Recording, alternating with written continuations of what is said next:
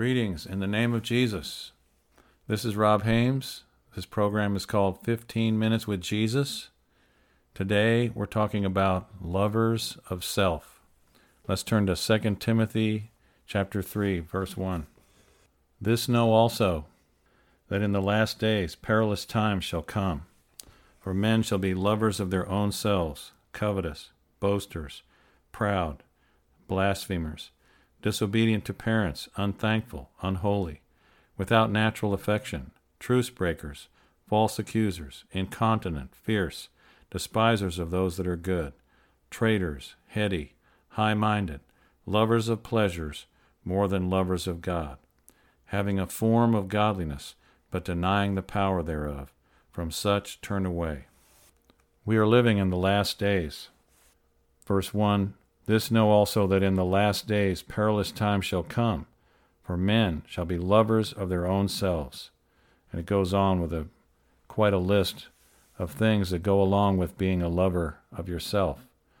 What is a lover of yourself? It's one that cares only for itself, one that seeks its own, a person that is only concerned about himself or herself and seeking those things that please them or that benefit them and not really being genuinely concerned for the welfare of others.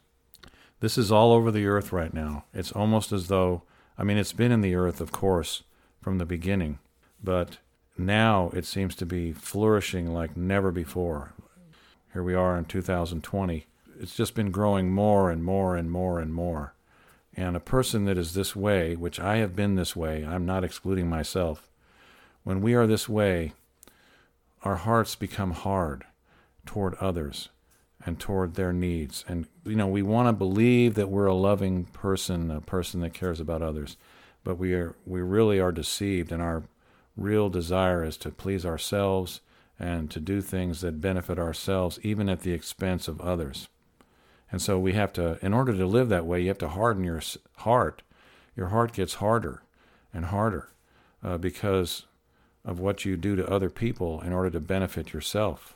And of course, in the world, it's like everyday fare lying, stealing, cheating. But in the church, there's no place for this. And yet, it's the church is full of it. We have preachers that care only for themselves. They care. They act like they care for the flock. Jesus talked about false prophets ravening wolves in sheep's clothing. A ravening wolf is one that cares only to satisfy his lust, his desire, and destroys others in order to do so, destroys the sheep. Let's go to Philippians chapter 2, verse 1. If there be therefore any consolation in Christ, if any comfort of love, if any fellowship of the Spirit, if any bowels and mercies, fulfill you my joy, that you be like minded, having the same love, being of one accord, of one mind. Let nothing be done through strife or vainglory but in lowliness of mind, let each esteem other better than themselves. Look not every man on his own things, but every man also on the things of others.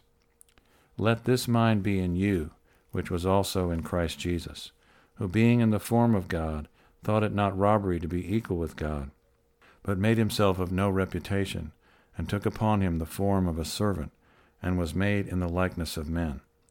And being found in fashion as a man, he humbled himself, and became obedient unto death, even the death of the cross. Wherefore God also hath highly exalted him, and given him a name which is above every name, that at the name of Jesus every knee should bow, of things in heaven, things in earth, and things under the earth, and that every tongue should confess that Jesus Christ is Lord, to the glory of God the Father. Let this mind be in us that was also in Christ Jesus, who gave himself for our sins. He had no sin, yet he gave himself for our sins. He loved the Father, he obeyed the Father, he loved us to give himself. The Bible says he loved us and he washed us from our sins in his own blood.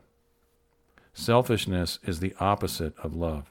It cuts off the flow of God's love and blessing. God is love. When we walk in love, His love flows through us like a life giving river, giving life and blessing wherever it flows. The gospel is that way. The gospel is God's love manifested through the death and the burial and the resurrection of his Son, Jesus. Jesus' sacrifice and gift of himself was the greatest expression of the Father's love for us and his love for the Father and us. Beloved, if God so loved us, we ought to love one another. Let's go there. 1 John chapter 4 verse 7. Beloved, let us love one another, for love is of God. And every one that loveth is born of God and knoweth God. He that loveth not knoweth not God, for God is love.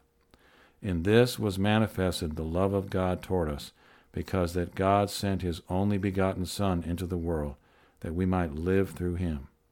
Herein is love, not that we love God, but that he loved us and sent his Son to be the propitiation for our sins. Beloved, if God so loved us, we ought also to love one another. So you see that as try to picture that like a river, God's love flowing to us, and then us receiving his love and his love flowing through us. Jesus said, This is my commandment, that you love one another. So that's as we love him, we will obey him, and we will love one another. And sometimes it's not easy to love the other person. You have to make a sacrifice. You have to lay down your life. Jesus said, Greater love hath no man than this, that a man lay down his life for his friends. And Jesus did that. He is our example, and we follow him. So if we say we follow him, if we say we love him, as, as the Apostle John said, and we don't love one another, we are liars. We're lying. If we hate our brother, we don't love God. He said, if, if you don't love the one you can see, how can you say you love God whom you don't see?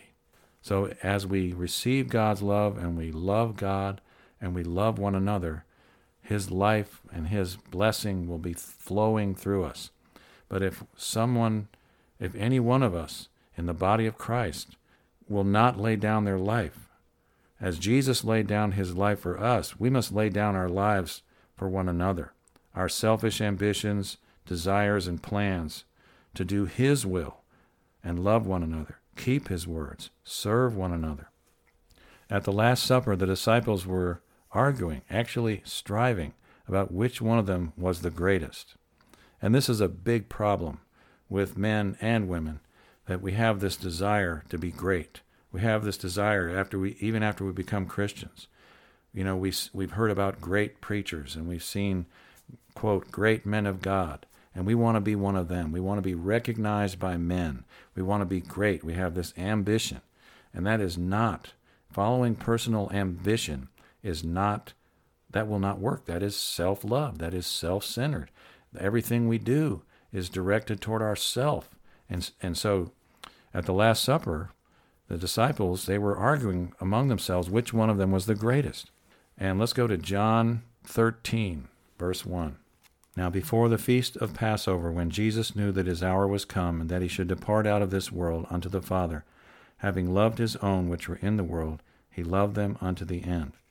And supper being ended, the devil having now put into the heart of Judas Iscariot, Simon's son, to betray him, Jesus, knowing that the Father had given all things into his hands, and that he was come from God, and went to God, he riseth from supper, and laid aside his garments, and took a towel and girded himself. After that he poureth water into a basin, and began to wash the disciples' feet, and to wipe them with the towel wherewith he was girded. Verse 12 So after he had washed their feet, and had taken his garments, and was set down again, he said unto them, Know you what I have done to you? You call me Master and Lord, and you say well, for so I am. If I then, your Lord and Master, have washed your feet, you also ought to wash one another's feet. For I have given you an example, that you should do as I have done to you. Verily, verily, I say unto you, the servant is not greater than his Lord, neither he that is sent greater than he that sent him. If you know these things, happy are you if you do them. If we will do these things, we will be happy. We will be blessed if we will do these things in the body of Christ. If we will really care about the other person. and if we will think of them as more important than ourselves. Selfishness has no place in the body of Christ. We need to be honest before God and confess it to Him and ask Him to deliver us, to love one another. A selfish leader seeks to exalt himself and cuts off the true ministry of Jesus, of love and edification to the body, seeking glory for himself, fulfilling his own selfish agenda at a great cost to those he is supposed to be serving. Jesus washed the disciples' feet, humbled himself to serve them, and show us how we are to walk with one another, serve one another, loving one another. Remember, he said, This is my commandment, that you love one another. And in 1 Corinthians, it says that love seeks not his own. And of course, selfishness is all about seeking its own. Let's go to John 17, verse 20. Jesus said he was praying to the Father, Neither pray I for these alone, but for them also which shall believe on me through their word, that they all may be one, as thou, Father, art in me, and I in thee, that they also may be one in us, that the world may believe that thou hast sent me. I'm reminded of what Jesus said to the disciples. I quoted it earlier, part of the verse, but he also said, Beloved, this I command you that you love one another. By this shall all men know that you are my disciples if you have love one for another. And the glory, verse 22, which thou gavest me, I have given them, that they may be one, even as we are one. I in them, and thou in me, that they may be made perfect in one, that the world may know that thou hast sent me, and hast loved them as thou hast loved me. The Father so loved us that he gave his only beloved Son who never did anything wrong, as a living sacrifice for us, to deliver us from our sins, and to wash us, to give us eternal life, and to bring us into fellowship with Him. That's what He's after. Selfishness is totally opposed to that. I want to give some personal testimony of my experience. I have quite a bit of experience with selfishness. I was raised in a fairly well to do family I was well taken care of. Materially, we had plenty of good food, good clothes, nice clothes, nice place to live. Everything was pretty much handed to me, and I didn't appreciate it. It's not that I had no love, but I was very selfish. And I grew up that way along with many of my peers who are still in the earth. I was very selfish. Of course, I didn't know the Lord, okay? I did not know Jesus and I pursued, you know, my own pleasure, the love of pleasure. It destroyed me. It was destroying me more and more. I knew this. And even though, you know, I had friends, but uh, my love grew cold. And then when I came to Jesus, all that began to change, but it's been a process. Even so, I still had selfishness in me, and I believe that's true of some of you that are listening to me right now. If you will be honest, and go to God and say, Lord, you know I'm still selfish. I still care more about myself than I do even you or my brother. I still pursue my own desires. If you will be honest with the Lord and confess your fault to Him, He will forgive you and He'll begin to cleanse you of that selfishness, and you can enter into more and more of His love flowing through you to others. The Bible talks about the love of God shed abroad in our hearts by the Holy Ghost. So even after I was a Christian, this my selfishness and my rebellion just wrought havoc in my life. And I had to learn the hard way and lay all of that down. And it's been a process of the Lord dealing in my life and breaking me to where there's more love in my heart, more love in my life, and less selfishness. I'm not saying I'm totally free of selfishness, but I want to be. I have that desire. Herein is love, not that we love God, but that He loved us and sent His Son to be the propitiation for our sins. Beloved, if God so loved us, we ought also to love one another.